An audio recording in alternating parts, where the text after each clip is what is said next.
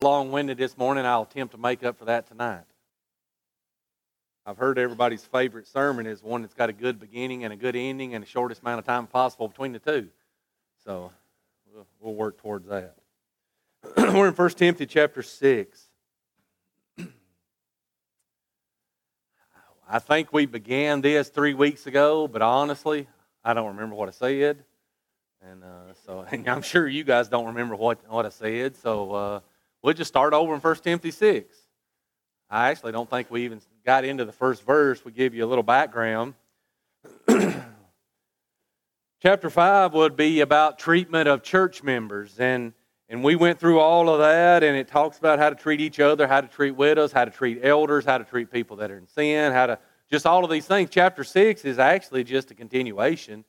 Uh, but it's going to be a continuation about relationships, and, and that's what a lot of this is relationships.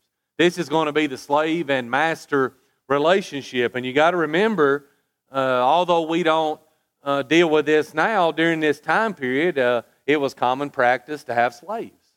In fact, I think I told you three weeks ago that Rome was a slave society.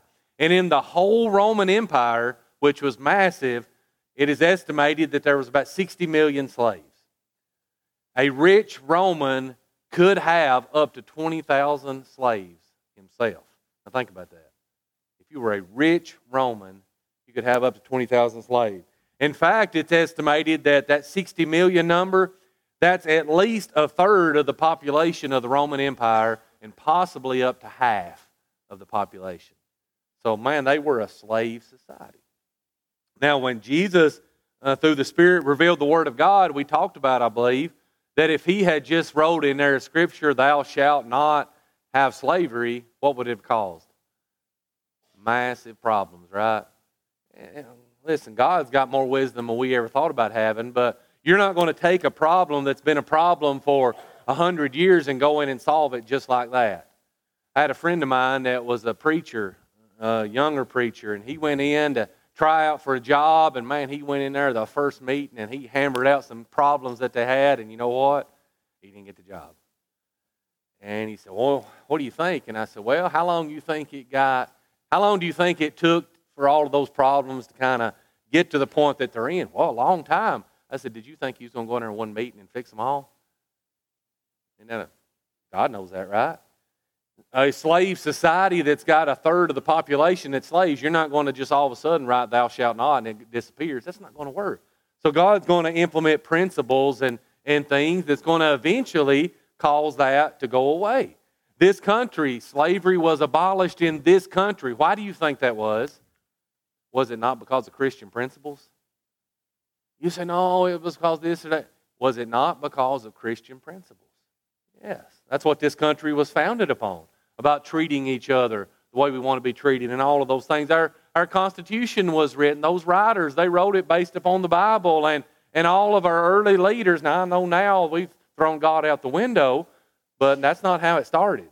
And that's not how it was up until especially more recent times. Uh, but Christianity causes a lot of things to be better.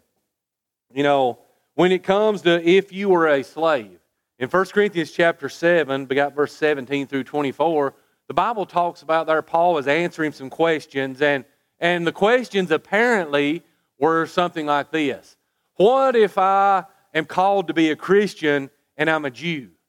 Do I give up all of Jew? This is, we're not privy to the questions that Paul is answering in 1 Corinthians chapter 7. We have to use human reasoning and go back and try to figure out what the questions were. He's going to answer them. But apparently, the questions were, if I'm called to be a Christian and I'm a Jew, do I throw away all my Jewish heritage? Do I stop anything? If I'm called to be a Christian and I'm a Gentile, do I give that up and go along more with the Jews? If I'm called to be a Christian and I'm a slave, does that mean I automatically get one of those, you know, in Monopoly, get out of get out of jail free card, right? Is that what it means when I'm a Christian? I get a get out of slavery free card? And, and somewhat that would be what the questions were. And Paul's answer was none of that really matters. If you're called to be a Christian, now you're called, 2 Thessalonians 2, verse 14, by the gospel. If you're called to be a Christian and you are a Jew, so what? You're a Christian that has a Jewish heritage. But he says you don't have to stop and get away from your Jewish heritage. Now, you don't follow the, the old law, but it's okay to be a Jew and be a Christian. If you're a Gentile and you're called to be a Christian, and he uses circumcision, uncircumcision in 1 Corinthians chapter 7, it doesn't mean you have to revert one to the other. It really doesn't matter. He says if you're called to be a Christian and you're a slave, so what? You can go to heaven and be a slave. He says if you're going to, wherever you are at in life, he says just be a Christian. Wherever it is. Now, people have abused that and they have taken that to if you're called to be a Christian and you're in an adulterous marriage and you just stay right there. That's not what he's dealing with at all. He's dealing with uh, things in your life, uh, the, the place maybe that you find yourself. Never anything sinful, but if you find yourself in a situation that is not inherently sinful, he says, just stay there. He says, You're the Lord's no matter where you are. If you're a Jew or Gentile, what nation you're from, whether you're a slave or free, you're still the Lord's. So God has always dealt with this very thing. But he said in verse 1 of 1 Timothy 6 Let as many bondservants as are under the yoke count their own masters worthy of all honor, so that the name of God and his doctrine may not be blasphemed. Now think about that. If you find yourself as a bondservant, which would be a slave, and he says you are under the yoke, That'd be hard. First verse is dealing with a Christian slave and a non Christian master. Now, the second verse is going to be dealing with a Christian slave, a Christian master. But the first verse, man, you've got a hard situation. Hard situation. You got somebody that's maybe very, very difficult to you. Maybe you would compare it to uh, the Israelites after the death of Joseph and, and after they had even forgotten who Joseph was. How did the Egyptians treat the Israelites? They were hard, right? I mean, man, they made the yoke heavy and their burdens were hard. Did God expect them to, you know, stop serving God because it was hard? No. Same situation here. You find yourself under the yoke, you're under a hardship. And he says, You count your own master. A master here would be an absolute owner. They owned you. Now, again, we don't experience that today, but during that time period, they did. He says, You count him worthy. Count him worthy. I want you to think about that just for a second. How in the world do you count somebody worthy? Well, in verse 17, back up in chapter 5, in the same context here, the elders who rule well are counted worthy of double honor. You look at that person and you judge within yourself that you are going to be respectful of that person. Can you be respectful of someone that mistreats you? Some of you say, no. As a Christian, should you be respectful of someone even if they mistreat you? What Jesus say? If somebody slaps you on one cheek, what do you do? You rear back, hit them. Well, they all you're mine, right? Oh, that's not what he says. He says, you know, you turn, let them. He just saying you, you can still respect someone. Now, he's not saying allow somebody to just beat you up, but he's saying you can even respect someone that mistreats you. He says if somebody's going to take something from you, he says you can give them something else. Again, you can respect someone even if they mistreat you. He says you're to pray for your enemies, do good to your enemies. He tells us all of those things, and those things are very, very hard. And I imagine if I were a slave and someone owned me and they were hard on me, man, it would be hard. It'd be hard to be faithful, right? It would be hard to be a Christian. He says, You count them worthy of honor, which would be respect or reverence. Now, Here's what we do. In today's society, we don't have slaves and masters, but we do have employees and employers, right? Now, any of you work for non Christian bosses? Or sometimes those non Christian bosses not very nice to you? As a Christian, is you know, because you belong to God. And because you're free, does that give you the right to disrespect them and go against them and no. See, all of this is going to apply. You know, I wrote down some things. Christian should be the best worker at his job, even in this situation in the slave. The Christian should be the most honest person there, the most trustworthy. The Christian should be one that is eager to please and have the best attitude on the work side. Is that always true? Because sometimes what we do? We give in to ourselves. We give in to what we want. I don't like it, because they are this, this, this, and they said this to me, and they did this to me, and therefore a lot of times what we want to do is have a bad attitude and we want to get them back. We want to show some vengeance, although the Bible teaches the exact opposite. The Bible teaches a lot of things that we don't really like, doesn't it? And a lot of times when we don't really like it, and I say we, it sure is hard to keep it. You know, we're human.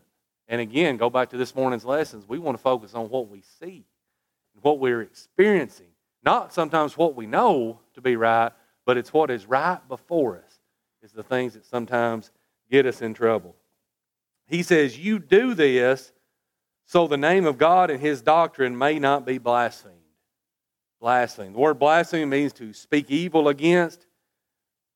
Don't you think about something? Do people base their opinion on the Willow Avenue Church of Christ based upon us? If people know that you are a member of the Willow Avenue Church of Christ, and maybe you're the only person they know at Willow Avenue, sometimes will they base their opinion on the whole church based upon you or me? Yeah, that's sad. And it shouldn't be so, but again, we don't live in a perfect world. And not everybody, uh, you know, uh, plays by the same rules. And even in this situation, you've got a Christian that's in a horrible situation, and a slave, this owner, this master of this slave is mistreating him. Even in that situation, God says, You don't want people to blaspheme God because of the way you're acting. So you be the best that you can be in whatever situation you find yourself in. All right, verse 2 deals with a Christian slave, a Christian owner. It says, And those who have believing masters, let them not despise them because they are brethren, but rather serve them because those who are benefited are believers and beloved. Teach and exhort these things. You ever heard the phrase familiarity breeds contempt? Think about that for a second. What would that mean? All right? Let's go in today's society. Again, we're not slaves and masters today. But let's go in today's society. You've got a job, and your boss is a Christian. And maybe, I don't know, maybe you go to church together. Maybe you're good friends. Sometimes, can you be tempted to take advantage of that? I have heard in my life, you know, I've worked for myself most of my life, and I've heard in my life, don't ever hire family or church members. Is there some truth to that? It's sad though, but it's. Well, oh, she's right. Yeah, she said sometimes family will do you worse than a rank stranger. I said, yeah, okay. I don't have any arguments with that, but uh, that's what he's dealing with here. He says you've got a Christian master, and, and, you're a Christian yourself, and you're a slave. He says, don't take advantage of that relationship. Under this society, if that master had bought and paid for you, you were his. Now, he may be kind to you, he may allow you privileges that that, that heathen master would not, but you don't take advantage of that situation. But sometimes today, that happens even in the workplace. You, you've got a boss that, that's kind and, and good to you and, and treats you well, and sometimes people take advantage of that situation. And they try to get away with so many things, and they try to you know, think they don't have to do as much as anybody else because, you know, I, I know them. And again, go back to family or whatever it is that you want to say. Sometimes those things happen. And Paul is dealing with that very thing. He says, don't allow that to happen. He says, let, not, let them not despise them because they are brethren. You work hard. You do the same things that we talked about. The Christian should be the most honest, hardworking, trustworthy, uh, the best attitude even if you're both family, even if you're both Christians, especially if you're both Christians. Listen, if I work for you and you're a Christian, should I not want you to do better? What is it Romans chapter 12 says when honor, you're to prefer one another? You ever thought about that? As a Christian, I should want you to have it better than me. Again, that's one of those verses we don't like, do we? We don't like those verses, so we kind of like throw them out the window and, you know, take a, a black, you know, Sharpie. Sharpie works good. You can get rid of it. It won't be in your Bible anymore, right? Some people take scissors, cut it out of their Bible. Problem with that is it cuts out what's on the other side too, and you might like that one. So don't do that. Uh, But listen, these are, these are serious things. You respect the position. You respect the position. If you are a Christian and you work for a Christian, you respect that uh, boss. You know, the master also is not left out of all of this. Sometimes just because Paul doesn't deal with it here, God doesn't leave that out. Colossians chapter 4, verse 1, Ephesians chapter 6, verse 9 deals with those very things. A master is to treat his slave with respect. A boss is to treat his employee with respect. He goes on to say, teach and exhort these things. Why would he say that? It's unpopular, right? This would be a very unpopular thing. And didn't Paul know that? So he tells Timothy, you got to teach those things. But not only do you teach it, you got to exhort, you got to continue to press that thing over and over again because people's not going to want to hear it. Listen, I don't want to hear things that make me uncomfortable. Do you? No. But you'll never grow if you're not ever uncomfortable. You know, uncomfortableness situations, they help us to grow and to be better people. I'd really like to get verses 3 through 5 if there's any way possible. All right. He goes on to say, if anyone teaches, now he's shifting gears here, shifting gears. If anyone teaches otherwise and does not consent to wholesome words, even the words of our Lord Jesus Christ, and to the doctrine which accords with godliness, he is proud, he knows nothing, but is obsessed with disputes and arguments over words from which come envy, strife, reviling, evil suspicions, useless wranglings of men of corrupt minds and destitute of the truth, who suppose that godliness is a means of gain. From such, withdraw thyself. Now, he begins this thinking back to all the things that he's just said in chapter 5 and the first two verses in chapter 6. He said, If any man teaches otherwise, you know, I'm telling you how to deal with each other how to have better relationships, how to treat your widows, treat your elders, how to treat your slaves, all of these things. He said, but if somebody comes along and they teach otherwise, well, they're in trouble. If they come along and they disagree with Paul, who was that guy on TV that rebuked Paul? I can't remember his name now. Big shot. Anyways, televangelist. He rebuked the Apostle Paul. I can remember reading about it. Uh, you can't do that. He says you can't come along and you can't disagree with what is biblical. He says, if you teach otherwise, you don't consent to wholesome words. The word consent means to draw nigh. If, if God gives us words that He wants us to live by as Christians, we consent to those, or at least we should. We should draw nigh unto them. They should be important to us. We should strive to keep them to the best of our ability. Those wholesome words are words that produce a healthy church and they bring order. Do you realize if we do things the way God wants us to do those things, in the way that God wants us to do it, then we will be a very healthy church. We will be a very orderly church. We'll be a church that, you know, that He wants us to be. And, and He gives us all of that. Some of it is milk, some of it is meat. He tells us as newborn babes in Christ, we should desire the sincere milk of the Word. When we are first Christians, we want to to take those things that are not as hard to understand and, and take them in. And as we grow and mature, he says, well, meat belongs to those that are mature. So those wholesome words are the things that we need in whatever stage of life that we find ourselves in. He says we need to consent to those wholesome words. Even the words of the Lord Jesus. His words is what's going to judge us, John 12, 48. And the Apostle Paul reminds them and us that these are not just what he thinks, these are the words of Jesus. He is speaking through inspiration.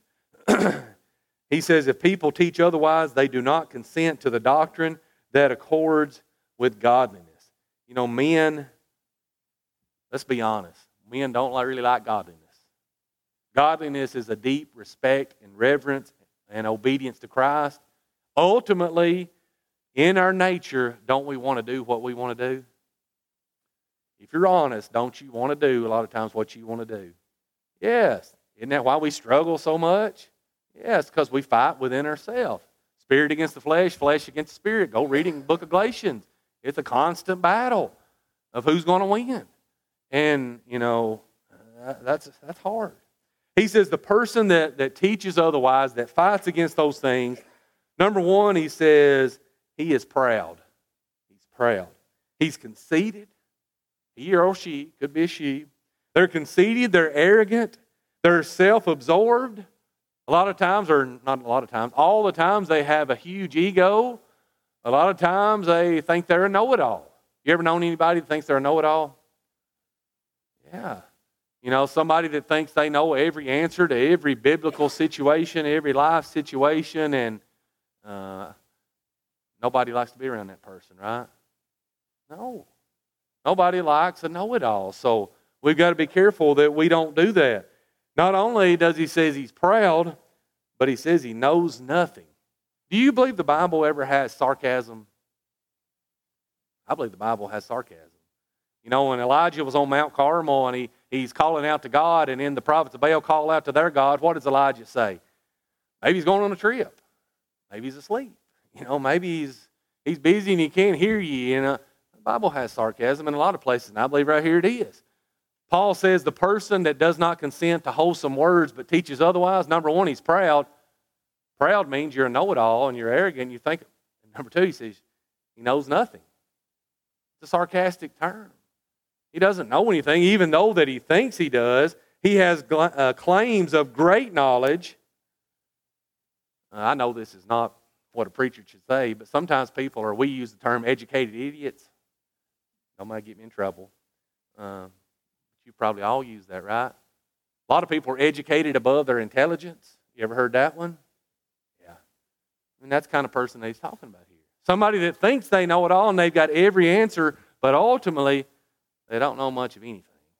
And he says sometimes those are the types of people that really, really like to teach. He says some people are obsessed with disputes and arguments. Obsessed with disputes and arguments. You ever know somebody that tries to make everything an argument? What kind of person does that? A person that's got a huge ego, that thinks they know it all, that's arrogant and proud? Why do we have to make everything an argument? A lot of times, what happens when we try to make everything an argument? Proverbs 6, verse 19 the seventh thing the Lord hates is one who sows discord among brethren. If we as Christians, I know this is talking about somebody that's teaching false teaching. Listen, every one of these can apply to us just as good as anybody else. If we try to make everything an argument, what do we do? We sow discord. That's what we're going to do. Don't always think that you've got to win an argument. Don't think you've always got to have the last word. You know what? You don't have to. Jesus didn't. You know, if people didn't agree with Jesus, you know what he did a lot of times? He just went on somewhere else. Could he have argued? You better believe he could have argued. Could he have won? He'd have won every time. You show me where he argued. He didn't. He taught the truth, went his way. People either accepted it or they didn't. Ultimately, it comes to our feet of whether or not we will uh, accept it or not. He says, From these things comes envy. You know, envy, envy comes from someone who's obsessed with winning an argument, doesn't it? He said this is where it comes from. People who are proud, they know nothing, and they're obsessed with arguing. He says, from that comes envy. Envy is when you are jealous or you're discontent when others do well. You don't like to lose, and therefore you want anybody to be right over you, and therefore a lot of times the envy comes from that. He says strife comes from it. Strife is bitter contention, bitterness, just ill will, and you know, just don't want to be around the person. It's always discord. He says reviling comes from this. Reviling is uh, from the word that blasphemy comes from. It's harsh and abusive language toward those that disagree. Sometimes in the church, do we disagree with people and we want to argue with people and, and we use harsh language to talk about those people? Even in the religious world, if we disagree, can I still respect you? Yes, I can still respect you even if I don't agree with you. It's okay to disagree. You're going to stand before God and I am, but I don't have to use harsh language to describe you. I don't have to call you all of these names. That, that does anyone any good. And also evil suspicions. The word means sinful suspicions against anyone who disagrees with you. Sometimes are we like that? Yeah. He says, don't do that. He says, you, you've got to get rid of those things. One more verse, and I've got to hurry. He says, also from this comes useless wranglings. Useless wranglings is constant quarreling, just constant fighting. You ever known someone that just can't let it go?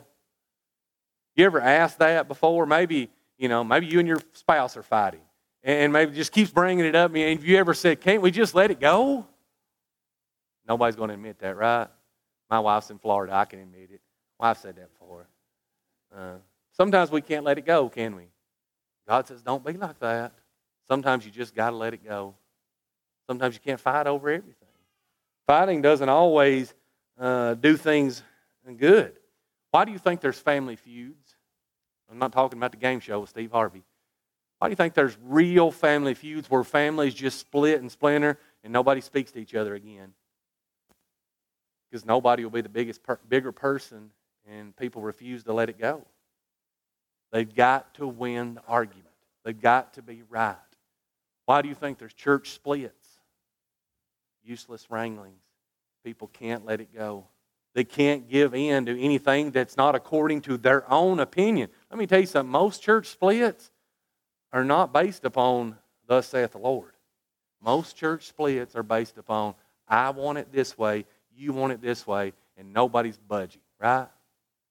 He says that's useless wrangling. It's not going to help anybody. It's just going to cause more problems. He says, let's see. He says they're men of corrupt minds and destitute of truth. Their mind is morally corrupt. They have a wicked heart. They're destitute of truth. They're robbed of truth. They don't have the truth. Although a lot of times these people that don't have the truth and they don't know what's right, a lot of times they're the ones that are the most vocal and they want their opinion heard and they can't let it go and they've got to get their way. You see, and that's not going to work. That's not going to work for anything. He says a lot of these people, let's go back to these people, that's going to teach otherwise from what the Apostle Paul says. They suppose that godliness is a means of gain. Do a lot of people teach a lot of things today to get bigger numbers, to draw people in, to get a bigger contribution, to get a bigger paycheck, to get a bigger house? Do these televangelists, do they live in multi million dollar mansions and all of these things? And they'll teach anything and say anything to get that, right? Listen, we've got to go by the Bible, and it doesn't matter what we get out of it on this earth, it's what we get out of it in eternity. He says, from those types of people, withdraw yourself. Romans 6, 17, and 18. If somebody doesn't teach what Paul taught, he says you got to mark that person. You got to mark them. Second Thessalonians chapter 3, verse 6, we got to withdraw ourselves from everybody that walks contrary to the doctrine received from them. Romans or 1 Corinthians chapter 5, we got to withdraw from people that are walking in sin. I appreciate your attention.